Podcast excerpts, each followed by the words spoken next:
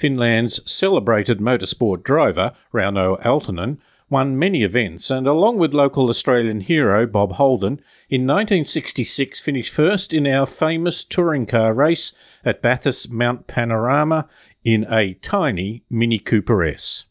Rauno is now 83 years old, still has an international racing license, and remains thoughtful and crystal clear about the right approach to racing and to life. I recorded a chat with him for the Overdrive Cars, Transport and Culture radio and podcast program. The full interview and selected segments can be found on the website drivenmedia.com.au. You were part of the Works BMC Mini Rally team out of the UK. How important to you was the preparation of that team?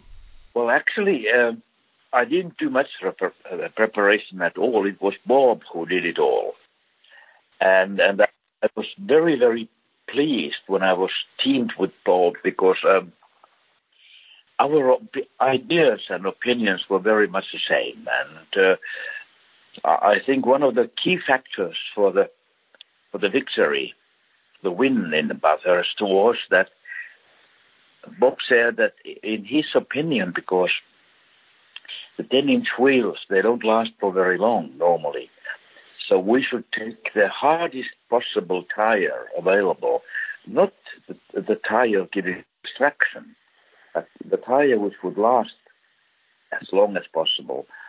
And uh, everybody else had, you know, tires which were having good traction, as best possible, and Bob uh, chose to have Michelin X, which is a fantastic tire, but it's harder, the rubber compound, and it was, um, yes, also a, a radial tire, and it gave us a much, much longer mileage than anything else which meant that we didn't have to change wheels as often.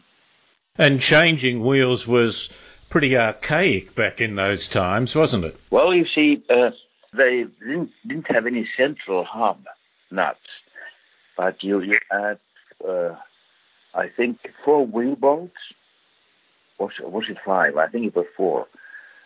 And uh, it, it took time to open them and put them back again. So the driver change would take much longer if we would change wheels as well. When did you get to drive the Mini the first time? Was the first time at the event in practice? Yes. We did not come to Australia much earlier. Uh, we just flew in some days before. It was an Australian Mini. Did Bob talk to you about how he had uh, balanced the car and worked on it a bit? Yes, yes. He, uh, I don't remember the details, but because every, everything he had made, it, it made sense. This is important. When you got in the car, did it feel good? Did after all the work Bob had done? Uh, you, you see, what he did, he he did everything to optimize the car. Small things because uh, no major changes were allowed. It, it, had to be nearly box standard car according to regulations. And I, I knew the Mini so well because I had been driving the Minis since um, 62. And so this one felt pretty good? It, it felt uh, it felt good and it felt the same as as the works minis I've been driving in Europe. Did you start to set good times compared to the other two members of your team? I think we were about equal. No, no big changes, because the, the other members of the team, they were also top top drivers and uh, they knew what to do. So I must say I don't have the lap times in my memory at all because I have done so much. I have done so many races and rallies in my life. Now that's fine. All I remember is that those Michelin tires, they they were not a handicap for lap times, although they will last much longer. That suggests the car was pretty good, doesn't it? Yeah, yes. So that that means that if you you normally use tires which have the softest, softest possible rubber compound to give you maximum traction, but they don't don't last that long either. So you have to make a compromise. So you have reasonable traction and as long life as possible for the tires. Because I, I give you an example, uh, Dunlop racing tires, which we use in rallies in Europe, on a special stage in Europe, the shortest distance I have driven and lost all the rubber Hmm. was 12 kilometers. To show, you see, the tire wear if the tires are soft. But also, that was a rally stage, which means it was, had very many tight corners and the buffers. You have the tire has a time to cool down between the corners, which is also a fact because the, the tire temperature is also an important factor for the life of the tire. How hard was it to learn the Bathurst circuit? I must say that I don't remember.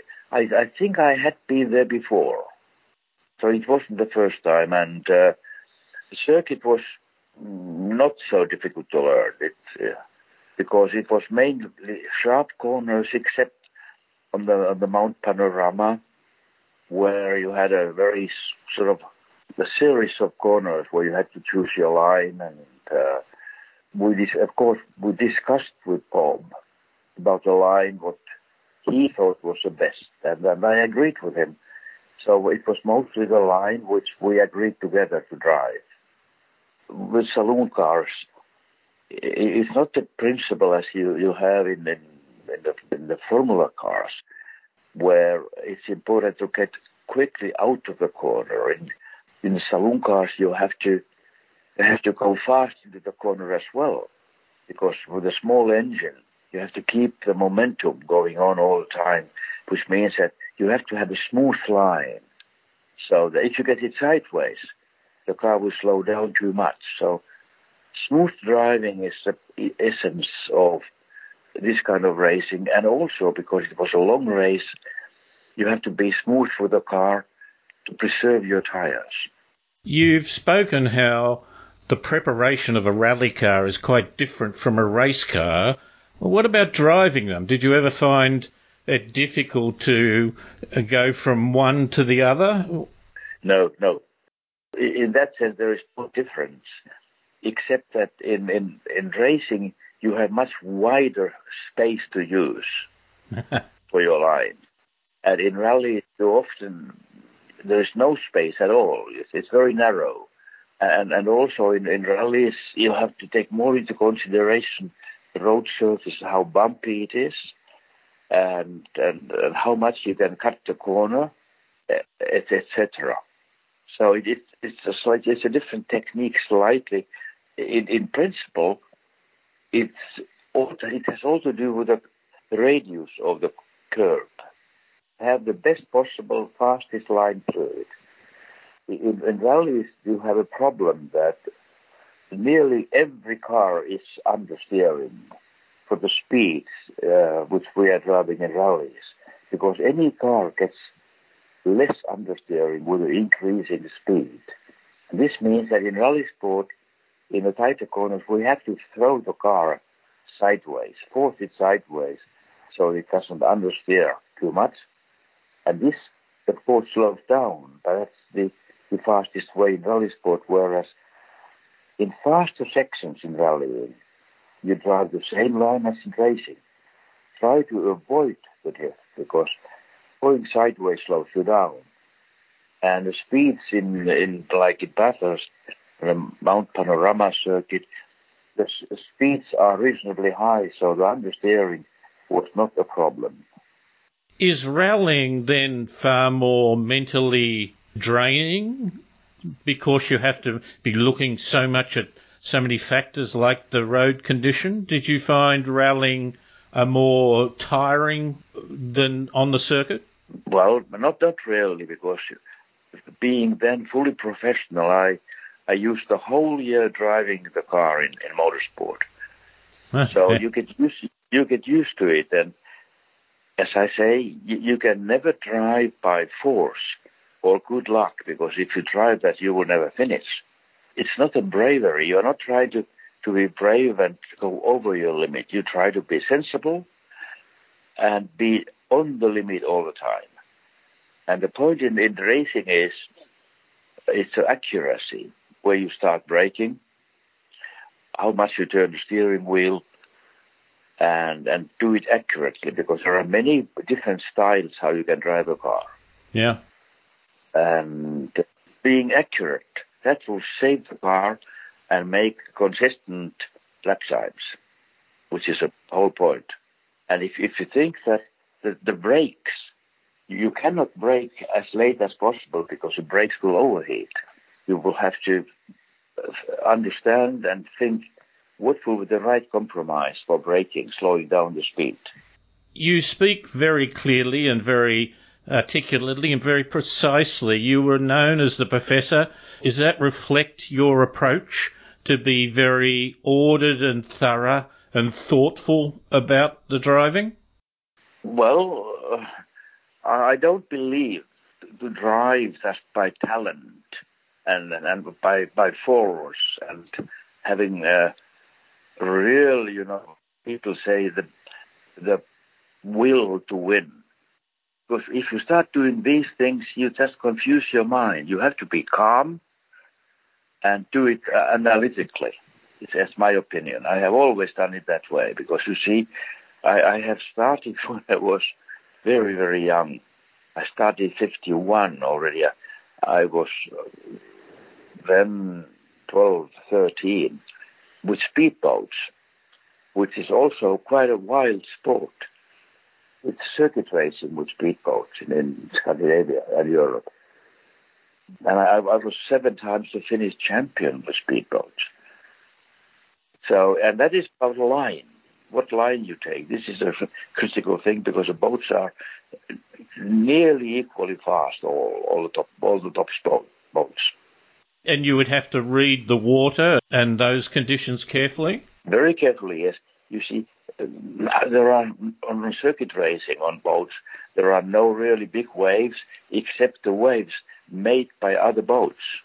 And that that you have to be careful to choose your line going into the bend because you, you can't drive everywhere. If the if you have a, the whoosh of the boat in front of you, it's, it's difficult to to cross it from outside to the inside because it's like going uphill, wrong camber.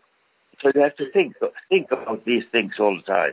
You talked about having other boats around you. In a way, the Bathurst race had over 50 cars and they were different sizes and makes and performance. Was that a great challenge to you to to navigate your way through other vehicles? Well, no. Actually, this is what I like. In circuit racing, I, I love the first corner and the first lap.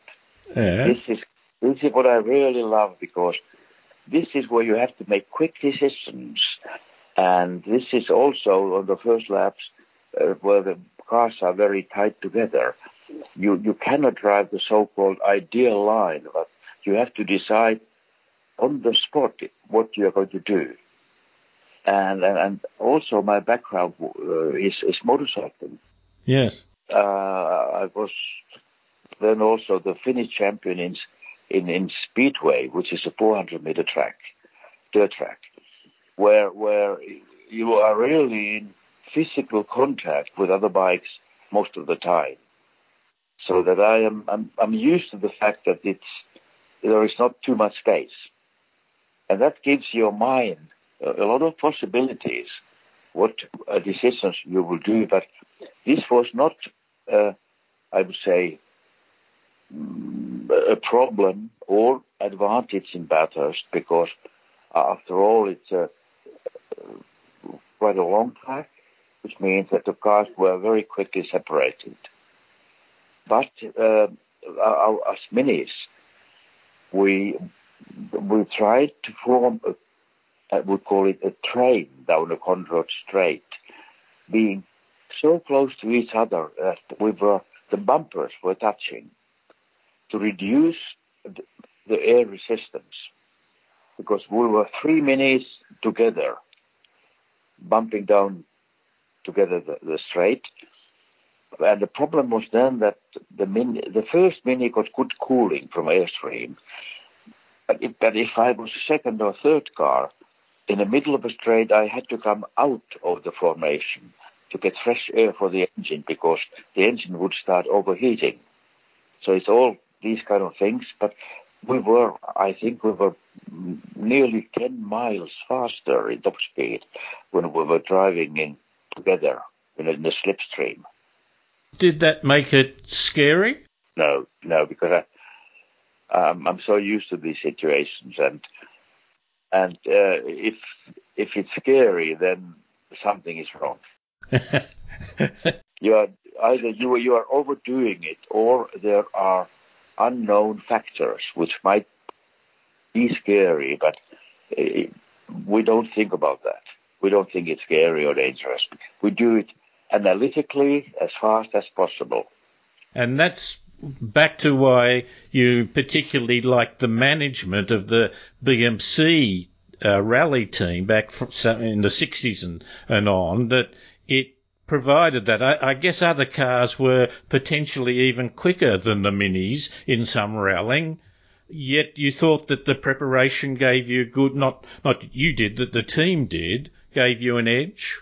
The Mini was never the fastest car in speed, in top speed or acceleration. But uh, the, the, fact that we dro- I drove the Mini so much, and in European rallies, you, we might train a month for one rally, driving the same section again and again and again to really put the maximum performance out of it.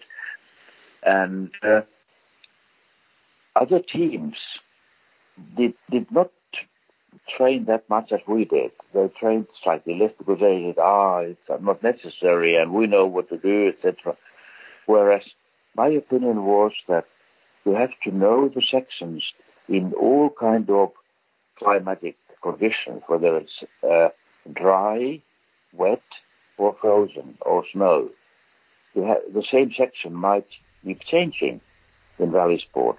So you have to know the road in different conditions and, and know what tires and what line. The line is different uh, when the weather is different. You don't drive the same line always. Hmm. So th- that was the thinking which we did the whole year, and, and therefore, uh, in the Bathurst race, it was, uh, or in the race sectors, um, specifically always, uh, the conditions don't change much.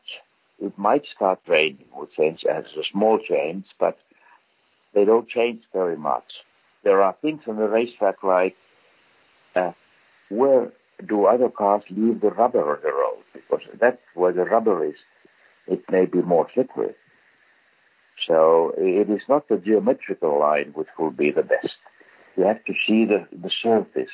And in a long race, if there are many cars, the surface changes as well because of this, where the cars drive. And, and then, of course, in the racetrack, the, the big problem is is oil on the track. If somebody's dropping oil, and there are flags warning about the oil, but normally, immediately after somebody dropped oil, the flags are not up yet. So that is what you said scary. That is a scary moment if there is suddenly a patch of oil on the road because that might create uh, some big, problems. That's something you have to react to. It might get your heart racing, but is a race an opportunity then to refine each corner and as as the conditions change, but to really doing it over and over again, would that be one of your strengths that doing it over and over again provides more and more information just to make that refinement a little better? It, yes, it, of course it does. And, and, and, and long distance range, we have to be careful is you mustn't turn the steering wheel too much to the inside. I mean, this is the thing we call the slip angle of the wheel. We have to use a slightly smaller slip angle than ideal to, to save the tires. You have to be, keep thinking about the tires because in a in, in a front wheel drive, it, it is more difficult than in a rear wheel drive. Because in the front wheel drive, the front wheels are doing both acceleration, braking, and steering, whereas in the rear wheel drive, the load is divided more evenly between all four wheels or three wheels because the inside rear wheel tends to be lifted up or, or inside front wheel depending on how the suspension is set up. And, and this is one thing like um, I, I normally use always a tape on the steering wheel in the center. Right. So I can op- also optically see how far I have turned the wheel because in a front wheel drive, you don't have the uh, feedback at the steering wheel as you have in the rear wheel drive. Because while you are accelerating and you have a slight um, uh, slip on the front wheel, you don't have the same feedback of the wheel. You have to know by the steering wheel position how much you have turned in. This is one of the vital points in driving front wheel drive, knowing front wheel angle. You uh, said to one who had either invented or perfected left foot braking, what were the advantages of that? Well, the left foot braking is a substitute for handbrake. And uh, the left foot braking is not something we would use in, in Bathurst except in rain. Because left foot braking would then help if the car starts understeering on damp. Suddenly you can compensate it by left foot by braking gently. But left foot braking, I I invented it in 1958 when I was driving Saab to a car in rallies because I made too often holes in the snowbanks in winter, and I was I was trying to analyze why did the car go be understeering and go straight on. And I, I found that the reason was very often that I turned the wheel too much. Because on ice and snow, you don't, you don't have the feedback. You have to know how much to turn. And, and this is how I then, well, my friend said, you are stupid. Why don't you use handbrake when in, in tighter corners where it understeering? And I said, well, I am not a Buddha with six arms. So if one arm, one hand is for handbrake, one for gear lever, and, and, and, and should be two at the steering wheel, uh, there are hands missing.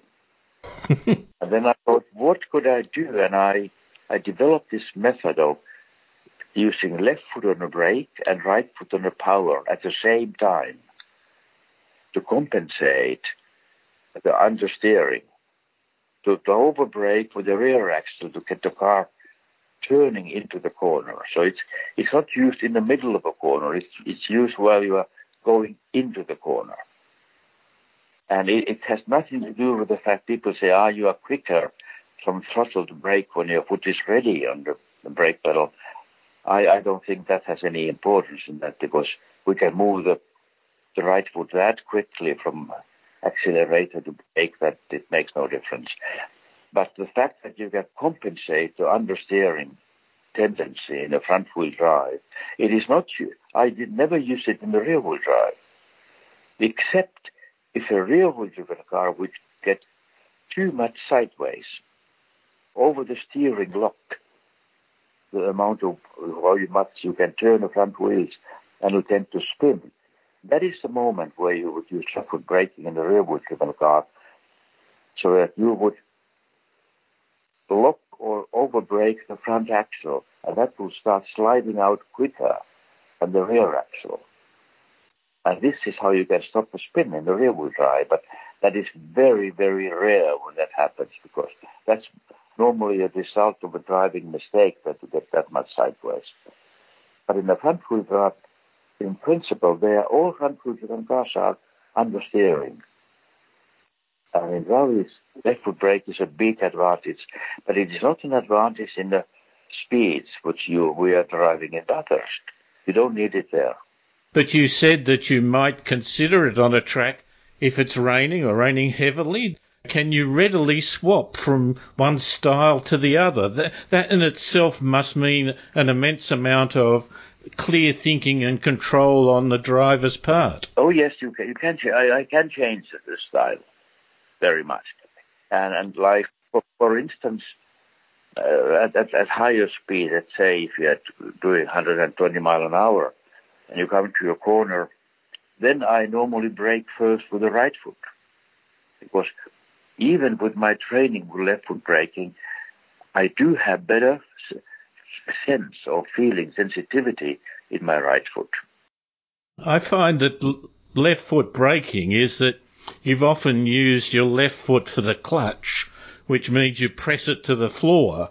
People who make the mistake of going for the clutch and hitting the brake usually jam it on very hard. The braking is an element of control where a clutch tends to be more in and out, does it not? Is that what makes it hard? Well, you don't press the clutch while braking unless you're just about to stop. You don't use press the clutch. But this thing, uh, confusing the brake pedals um, and left foot braking, for normal people, it is a problem. If you drive an automatic uh, gearbox car hmm. and you use braking on automatic, which you could do, and then you, you, you drive a manual car. Then you swap cars and go back to the automatic car. And you have forgotten that you have an automatic car and you like to change gear. And you hit the brake pedal thinking it is the clutch pedal. So for normal people, uh, I don't normally recommend left foot braking at all in any car. It, it is something how to control your your legs, your feet, and uh, if if you're not well trained, it's difficult to do. When you raced at the Bathurst, and the car clearly was performing well, I think uh, Hopkirk's car only did 26 laps, and the other car with John French finished eighth.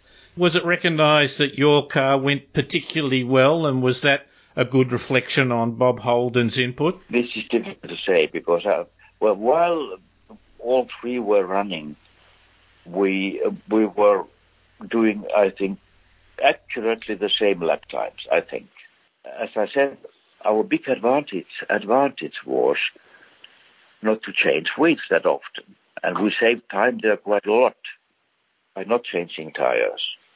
And I, I must say that I I, I, don't remember in detail what happened to, to those other minis. But our, our mini ran well. As I said earlier, coming down the Conrod Straight, if you are slipstreaming, you, you get into overheating problems of your engine. So this is a point to what's your temperature gauge. Don't overheat your engine. Mm. And uh, that means that if it starts overheating or getting too hot, you have to drop the revs when you change gears by two or three hundred revs. Change earlier. That drops your engine temperature slightly normally. So there are small things which you have to be thinking when you drive. I think many people just think it's bravado, but you've suggested, or you clearly indicate, that it's very much a science. Well, whatever sport you take, it, it, you have to think what you're doing. And and, and uh, I remember talking to to Bob, and he used to be bicycle racer, and and and he said that there he found out going uphill which would be the best line to take because of the timber of the road, which had to do a lot of it. So uh, Bob was very much like me, he was thinking about all the details which could have an effect. And I, I think this is typical for Bob's career, which is a very long one as well, that he, he is a thinker. And I, I, I know that uh, I've been driving races and rallies all over the world uh, with all kinds of cars, front wheel and rear wheel drive, and, and prototypes and uh, normal saloon cars. And it, it, you have to always try to put the best, make the best out of that car you are at the moment. There is no general line which is the best way. Every instance is a, moment of itself. And you have to adapt to it very quickly. And I think this is a beauty of, of, of, of any sport. Try to make the best of the situation And I think Bob put that through very thoroughly. It's 54 years ago now. You're still in contact with Bob? Yes, yes. I think it's about a, about a year ago. We we met in the motor show in in Melbourne.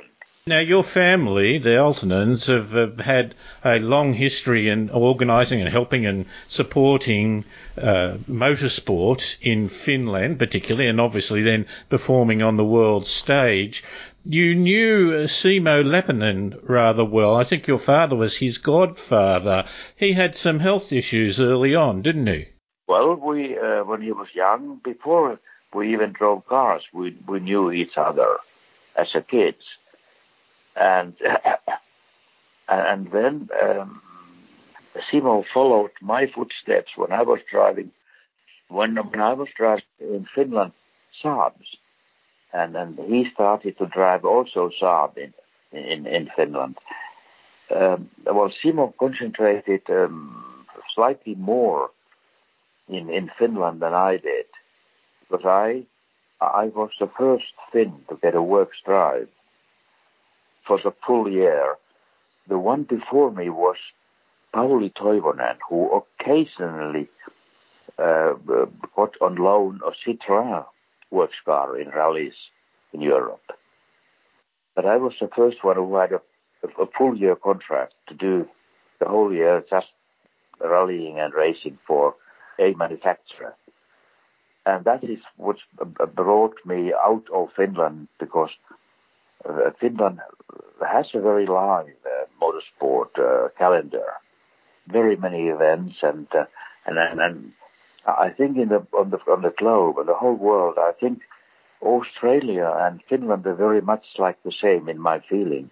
Well, the third one is Kenya in East Africa, where where people love motorsport and talk about it, and uh, men and women they are both interested and they know about it a lot. So it's a different attitude when when you love a certain sport. And and this is how Simo Lampinen then started. His father was motorcycle racer, like my father. They raced against each other before the Second World War. So we, both families had motor racing in in, in, in blood, and uh, Simo could not go motorbike racing because he has had the polio, the sickness, which slightly impaired his legs, but he could drive car. And we discussed about cars very much, and he sort of followed my example in the beginning very much. And actually, I, I, talked to him, I think it was yesterday, in telephone. He's now living in Hamburg. Simo got um, polio when he was about 13 and that. You knew him then, and I think that friendship was important to him then? This is difficult from my side to say what it helped, but we, we kept meeting, and uh, when I was racing motorbikes, uh, often he came there with his father and family in a wheelchair there is a famous picture when I won the, Swedish Grand Prix on motorcycle, how how he is there in a wheelchair and I is ne- I'm next to my Ducati motorbike. So very possibly it, it helped his mind that he had a target, what he wanted to, to achieve. This this is very likely. We, but we never talked about about this detail. Uh, uh, as, as, as you know, that uh, young people and anybody very seldom talk about the emotional aspects in life. Most people think of it, but they don't open their mouth and talk about them. And this is something I mentioned the word emotional aspect. Motorsport is, is nearly not a sport for engineers. It is an emotional sport.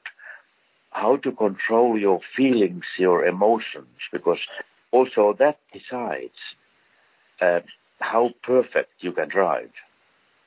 Bob Holden had a difficult birth and damaged his feet and ankles, and in his youth he had polio. you never um, saw that as a disadvantage or, or that, um, and nor did he.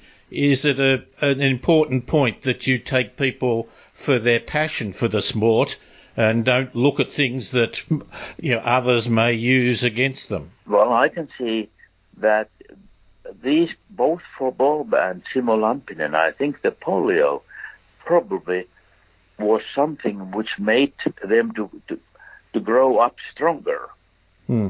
So there are you know difficulties either make you stronger or they break you. There are two chances, and those who survive well, they get stronger, stronger mind, which is something because. Uh, I must say that I I'm no expert on, and I don't think anybody really knows the answer. The people have changed. I have trained in my life about 20,000 people because I am the founder of BMW driver training in mm. Germany. And I was a chief instructor for a long time, and and that was a huge operation, uh, training people how to drive and that, that was not to teach the people how to drive in traffic. That was car, about car control, how you can handle your motor car so you can make what you want. This is an aspect that most people never think about, how to control a car, because they think it's it's natural. If you want to go right, you turn the wheel right, but it, it's not that simple. There are many little things in car driving which even a normal motorist should know. Did you then learn the art of assessing where a person's coming from? If they turned up there to try and show off, you would be able to understand why that's wrong and, and try to help them become you know, less arrogant and, and more analytical? My principle in training people was that I, I tried to make them to go over their own limit so that they could get scared and, and see they did a mistake. Mm. Um, because uh, teaching people, it's uh, in a way it's psychiatry more than about technical details. Make the people to think correctly. This is a, the the main goal I had. Have the right thinking, and then you do the right things. And um, the people's people's thinking about most things are very much guided by the media. The information they get from media, from their friends, and you know, general talk and reading, and most information you get about car driving from media is wrong. So I try to put the thinking right. I mean, this is theoretically wrong what they are doing. Did you have a good education as a youth? Did, did, did it help you come to this, or has this been just life skills you've learnt? Well, I, my, my father had the opinion that in the school, the most important thing for Finns is to learn foreign languages. Because he didn't speak anything else but Finnish. And he told me that it doesn't matter how good you are in, in anything you do in your life, unless you speak various languages, you are close to a zero because the, the people who you are getting connected to, it's limited. So you must understand many languages, not only that you can talk to them, but that you understand the different approaches different cultures have. So I was put into a language school, and I, I have studied in my life altogether, I think seven or eight languages. Oh. And in the school, and in the school, my best subject was Latin. Huh. Uh, and I still think that that was very vital to all my life, Latin language, because the Latin, it's not about the language and the words and communication. It is to understand the system because Latin had a very clear grammatical system. And it's, it's a similar thing in a way as people today, they study yoga. Try to get into yourself, your mind, your things, your thoughts. And uh, so that, for me, my yoga was Latin language. I can't speak it because it's not a spoken language, but that has helped me a lot. I have a colleague in Australia who still teaches Latin, and it's quite often a subject that many Asian uh, students and that come to it. For that, I think the very point you're making that it shows process and and a, and a bit of history, of course, of how languages develop. To understand that a process is the best way, or the only way, really, to get on top of it. Be it rallying or uh, be it in communicating with other people. Is is is that a reflection of your approach? You have to understand the details to be perfect. Because I had very many uh, competitors, friends in motorsport who were very, very quick, and they had a different approach, and they, uh, on, a way, that's why they gave me the nickname Professor, because they said that I, I was get, getting too much involved with the details. But uh, as I said, it's a question of, of approach. And while you drive, then you don't have to think about the details technically, theoretically, because when you have been thinking about them before and been have an, an answer what to do with different things, it's like to have a, a, a cabinet. You, you open the shelf you need when you when uh, the need approaches. So you have to know it all once you know it all, you don't have to keep thinking about it anymore. You have it in your head. That's my approach. And you were very analytical after uh, each event, wasn't it? Did you you analysed what had happened and what was good and bad? Yes, of course, of course, because my my job was also. Uh, this is due to my um, language knowledge. That in I've been driving for eleven works teams, and I, I, I have always been the main test driver as well, development driver, because I was able to talk to the engineers.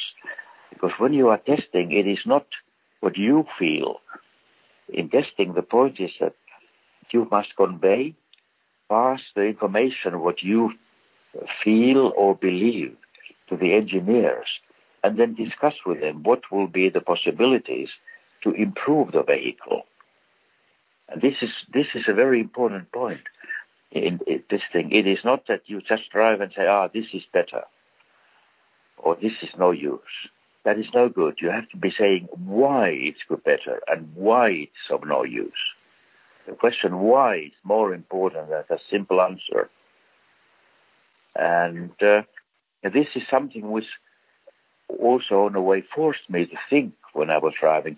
What was the reason? Which which wheel was lifting too much or too little, how to set up the suspension. Suspension was my main uh, expertise in, in, developing cars, not not engine, and suspension because um, developing engines, it is um, you know minutious work. You have to be very detailed and a lot of testing and changing parts and having new theories. So I would talk to the engineers also what kind of a character I would like to have in my engine. That that means that depending on the size of your uh, carburetors, as we had earlier, that uh, dictates which uh, rev area you have maximum torque. And depending on the kind of rally, you would then use that kind of engine which you think was best for that. And um, an example is that while in the 60s everybody else used uh, engines which were easy to drive, in a Mini I always opted for the racing camshaft. It means that my Minis in European rallies, they're very highly tuned. They would not operate below 5,000 revs. They were extreme racing engines, which I used in rallies. And now you have come to the problem because we then had only four-speed gearbox, mm. and and uh, the first gear was too fast if we use a racing gearbox with a close ratio. The gears have to be close so you can have a, a maximum acceleration. But this means that in here, in a hairpin, uh, with this very high first gear, I would drop off the cam, as we say. It means that the engine was below its operating uh, revs. Yeah. And I saw on the way that in the front wheel drive, if you turn the wheel quickly in a hairpin, you are lifting the inside front wheel, which starts to spin. So I kept the revs up by spinning the inside front wheel. Which of course put the tire wear up, but that was not a problem because in rallies we had a service often after every special stage and I could get new tires.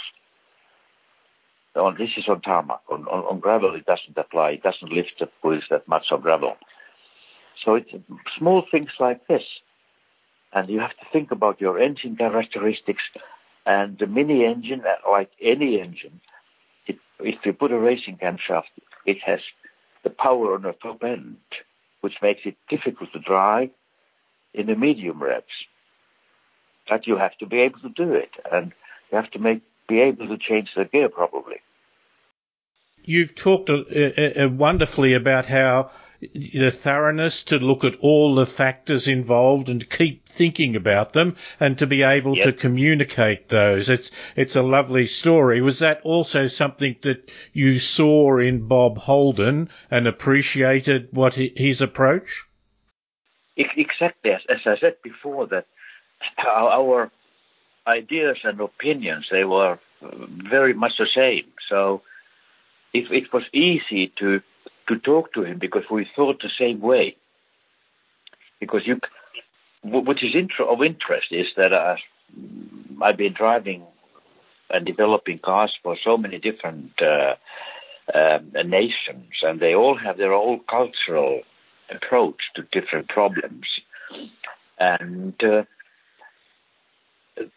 there, you have to understand how they think, so you are able to talk to them. So they, so they accept your opinion. You have to be selling your opinions on the way, on the way that they they accept it.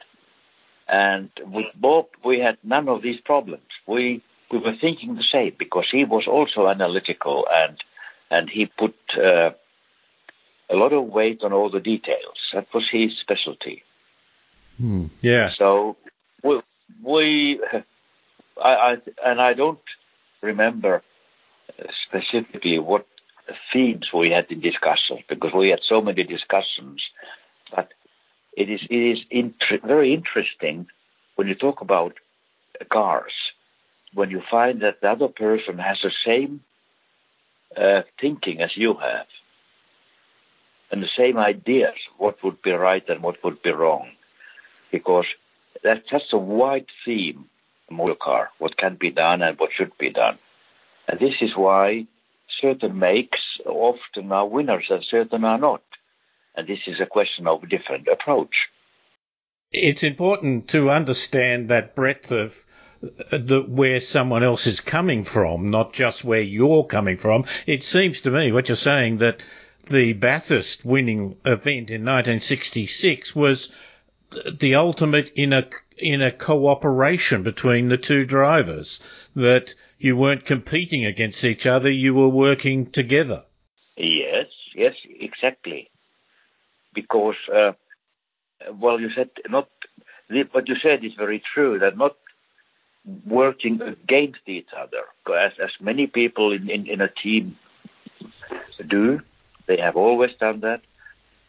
That means that if your ego is more important than the result for the team, you are not a good team driver.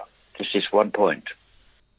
Very important point. You you've off, off also, of course, in rallying, have to depend on the co-driver, the navigator. Henry Liddon, I think, was one of your uh, regulars. Sadly, uh, died in a plane crash, I believe. Yes. He was good, and that was a good team working together. Well, I I had when I got to to BMC, my my first co-driver was Tony Ambrose, uh, who was then already an experienced uh, co-driver internationally, and uh, like with him together, we developed the, the so-called pace note system for me, mini team. And we were, he went to that extreme that he went to see the professor of communication of a British university to find out which words is used in communication in the car. This is something which people never think about it. Uh, they think it's natural how to talk, but that is not natural. It, it has to be planned how you do it. Has so many effects. It will take too long to explain that all to you. But that was Tony Ambrose. And I drove with Tony Ambrose until uh, um, I think 65. I think. No, was it 64? I don't remember, 64, 65. And then he had to stop because his private business required that the boss would be present.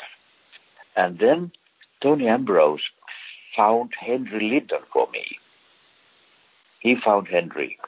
So Tony knew what kind of a person it should be and what would be the best, and he thought Henry was that. So I was very lucky to get Henry, and I, we drove with Henry many, many years. And uh, it's different, the normal life when you're in a rally car. The co-driver is the boss.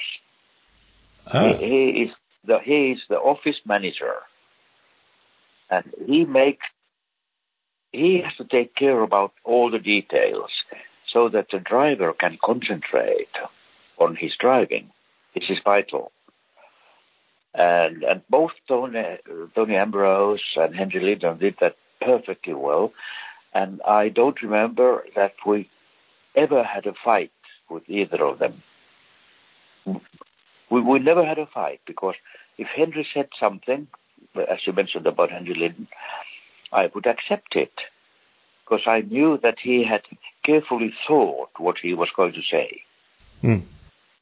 And uh, that's why I think we were quite a strong team together because he, Henry would, he might sort of comment on my driving. I said, well, he says, go faster. You're not putting up all you can.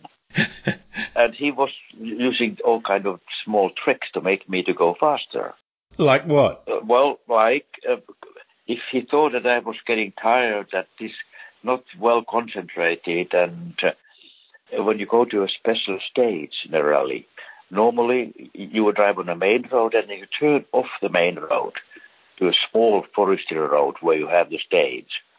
Hmm. And uh, I remember a couple of uh, cases where he purposely let me go past the junction and said, "Oh, sorry, we should have turned there." Try to making me upset. so get the adrenaline higher in my blood, you know. And then no fight. I just made a U-turn and came back, but I was a little bit angry.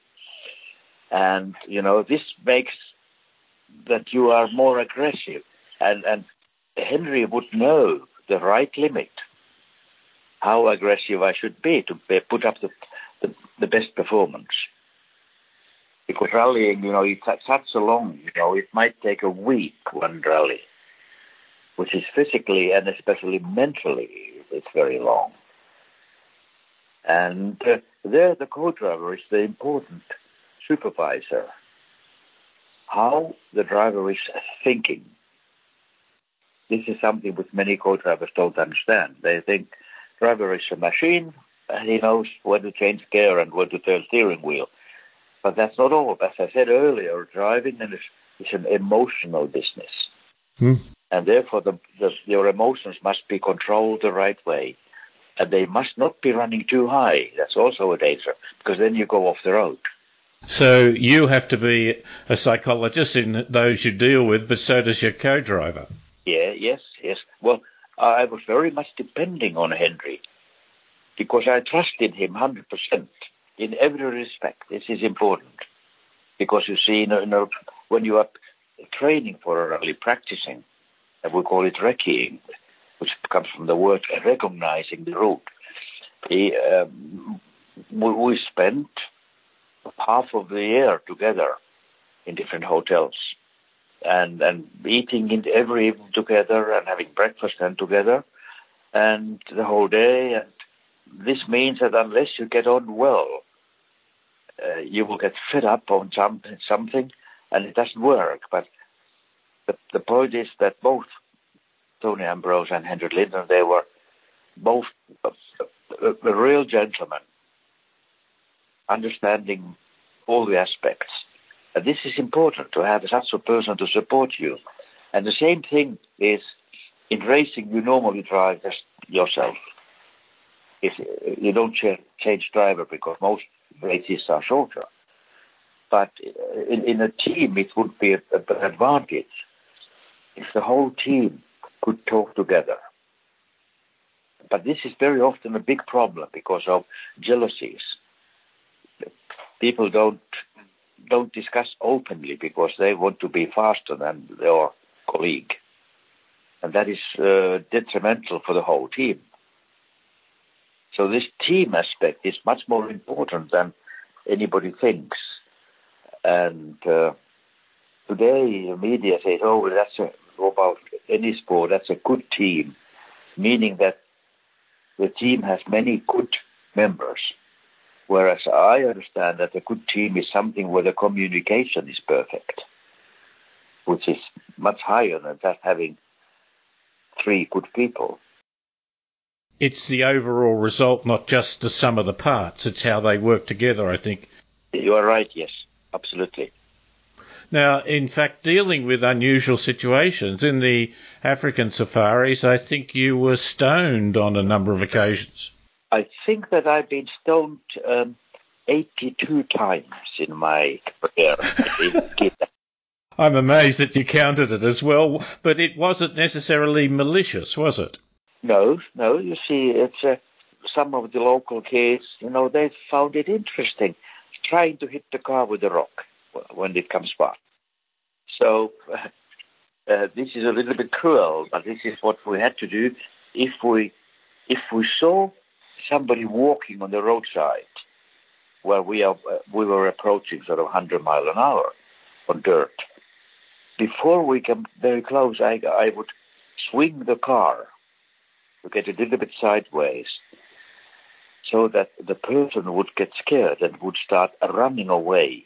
The reason is it's difficult for the running man to throw a rock. and you know, all kind of tricks like these.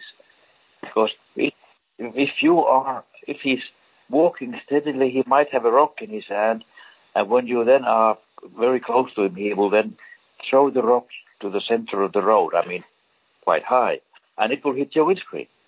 And that's what they often tried. So I could avoid that by making them to run. Oh, that's that's beautiful. that's a not not not touching them, not going too close, but just scaring them. No, no. I mean, this is what people would say that you are, you are naughty and terrible, and that's not the right way to do, and etc. etc. But that, that's life. No, no, uh, no one would judge you harshly. I don't think on that. You you weren't being malicious. You were just being preventative. Um, yes, that's a nice way of putting it.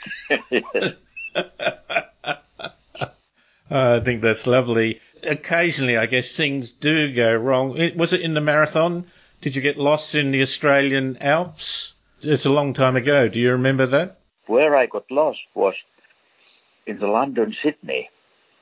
Yeah. That was I was 19 was it 1970? London Sydney. No, it was six. It was 68. 68. Yeah. It was 68, and there uh, the last night had full of incidents, and Lucien Bianchi, who was re- leading in the Citroën, was hit by a, by another car on open road, and uh, so for a short moment we were leading outright the event, and then it started to happen for us that uh, we had a puncture, ah. and after the puncture, uh, it was Henry Liddon who was my co-driver there. I had two co-drivers. We had Henry Liddon and Paul Easter. It was a big car. It was a 1800 Austin. Mm. Uh, and uh, so we could we could have three people in the car because it's very retiring to drive continuous at such uh, kind of a short, long distance. And uh, Henry wrong slotted, and we went to the wrong road. And while we were on the wrong road, we got another puncture, and we had two spare wheels, so we changed. And, and when we got to the right road again, we got the third puncture.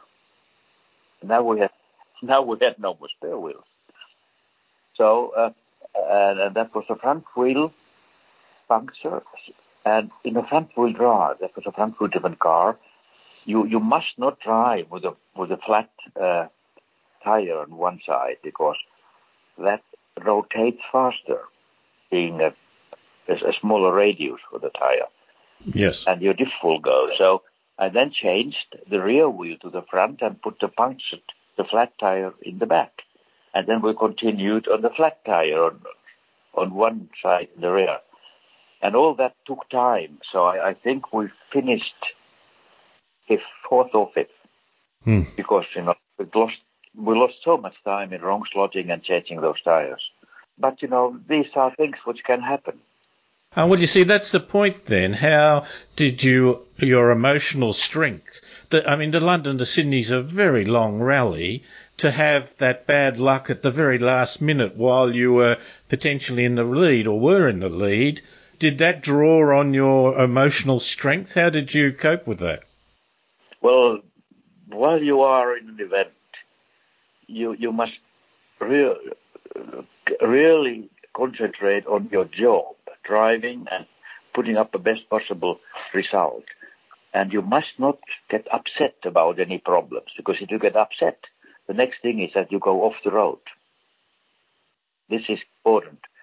To keep your mental balance on the upper limit, but not over it. You have a very clear vision of how to work well in the world. Do you hope that the world will embrace either from you or other sources, embrace that approach? Is it an approach we need to uh, take on now so very, very importantly? Well, put your question a little bit differently or answer is that the problem in the world today is that the communication has developed maybe too quickly every every nation or culture, it would be the better word.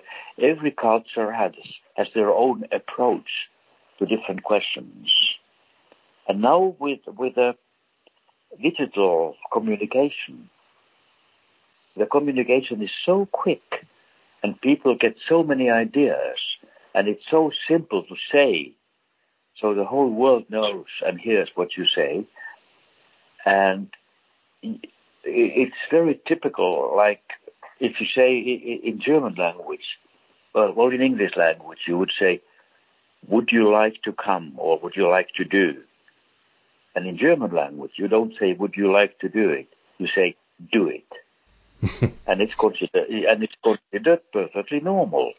It's it's your tone of your voice, and it's a whole sentence, uh, and it is not hurting anybody. But this is a different kind of approach in communication in different languages and countries and, and cultures. English is spoken in very many different ways in the world as well. So this is a problem that I think that we today in the world, we, we are thinking quicker or saying more than we are thinking. That would be the way saying it we are talking more before we really thought what we mean. And there are so many misunderstandings, which there are many examples. Uh, like in Europe, there was this, for Great Britain, there was a Brexit. Mm. Uh, there is, at, at the moment, uh, there are problems with immigrants in Germany, where I believe that out of 80 million people, there are 20 million immigrants. And uh, the local people are not not all very happy with that situation. At the same time, we have Mr. Trump uh, and Mr. Biden who had cert- have certain problems in USA, America. And I mean, very many of these things, if you go to the background, I think is communication. People talk past each other without knowing really what the other one is wanting, willing, or doing. The work between a pilot and a co-pilot has often fallen down for those very same reasons. In an aeroplane, it is a very universal thing that we need to be considering. Absolutely, absolutely.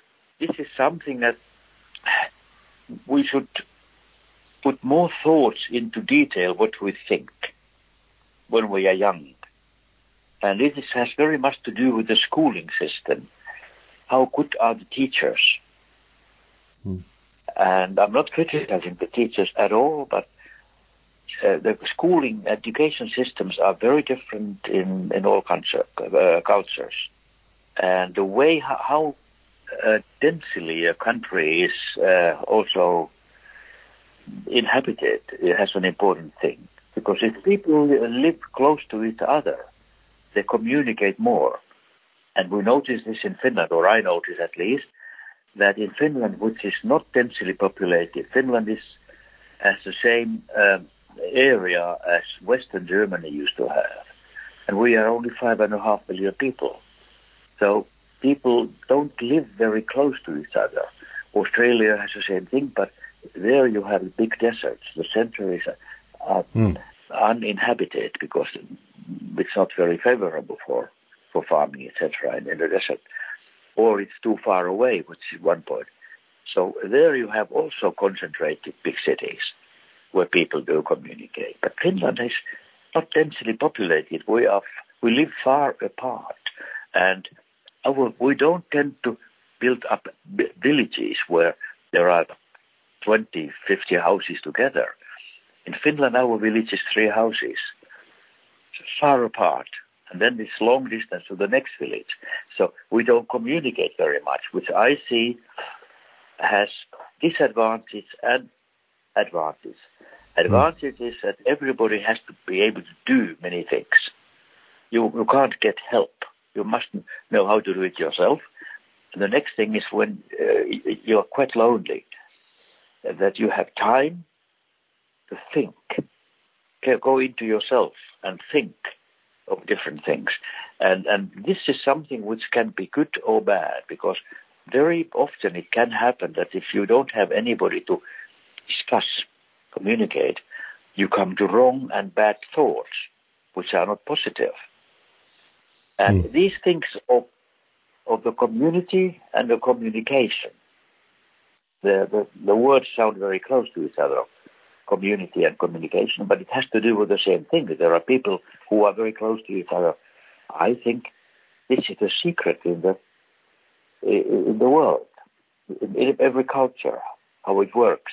And we are not yet ready for it. The quick uh, development in communication where we can, I can tell you now over telephone things. I could be telling you terrible things and shouting and yes. going out of myself. I mean, theoretically.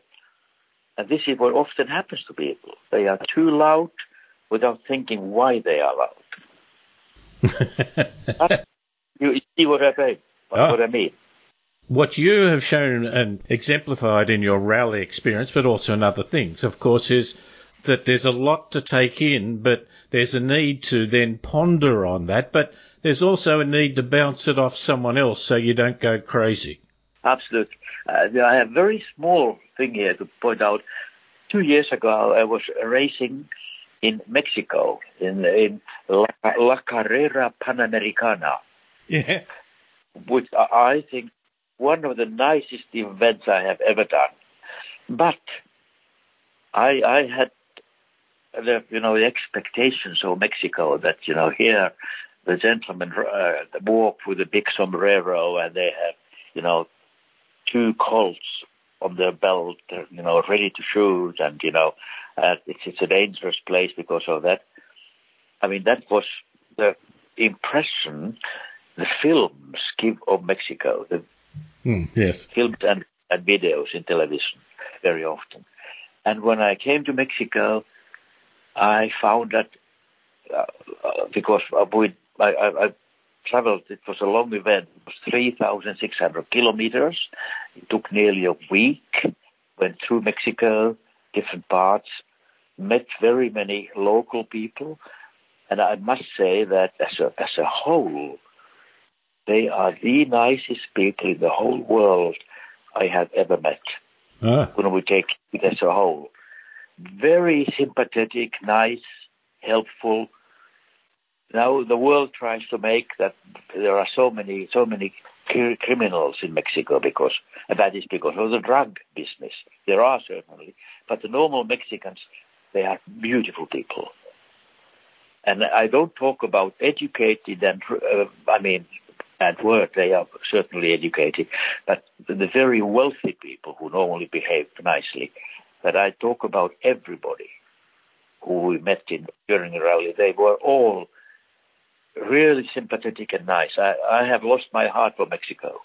And that was only a couple of years ago, if I might say. Were you 81 or so then? I was 81, yes your whole life, you must have got, uh, you clearly show great enjoyment out of meeting and interacting with good people. It's not just you showing off. It's that community. You, you've enjoyed the communities you've interacted with them, be a, a, a team or a group or, or even just a country you've gone through. That community is very important to you? Yeah, I think so, yes, because it's important to understand that every one of us alone is worth nothing. We, we cannot achieve anything alone. We, whatever we do, we need always somebody else's assistance. If not at the moment, then before or later. But at mo- one moment, we're totally depending on the on the community, and and therefore it's important to understand how the thinking in a certain culture works and uh, in my opinion, I must say that uh, all the races, whether they are black, white, yellow, hmm. red, uh, in principle, they are all the same. There's no difference when you get into a, a deeper contact with them. But people try to categorize these different, that they think this way and this is like that. They are all the same if you get close to them. But the background makes a difference, how they've been taught and, and brought up and educated. This is why they talk about things differently. And then the media today is forming their opinions, and that is not often very positive. They're often forming the opinions on one stereotype rather than, as you would do, is analyse the depth and breadth of uh, the people involved. Very often, yes, yes. But I'm, I'm not criticizing the world. I'm just saying that you have to understand this, and you have to be humble. There's no point to be aggressive because you don't win anything. You can win the people on your side by being humble. Well no, I've uh, taken much of your time, but I have enjoyed this immensely. I always found you inspiring in terms of your driving. I find this inspiring in terms of your perception your understanding of process and your enjoyment of working with people. I thank you very, very much for your time. Thank you, David. It was very nice of you to call me. Thank you. And please, my best regards to Bob and Colleen. Yes, of course. I popped up and saw them in their home just uh, late last week. Yes. They're always a joy to be with and to talk to, and uh, I know they speak of you fondly as well a race got together two people from different cultures but the same approach and produced obviously a great result. But it's not just a result of that event. It's a, a, a communication, it's friendships that have lasted a long time. And I must say, that's a great example to me. Thank you again for your time. Oh, yes. Thank you, David. Thanks. For more information about this interview and others, go to drivenmedia.com.au. I'm David Brown.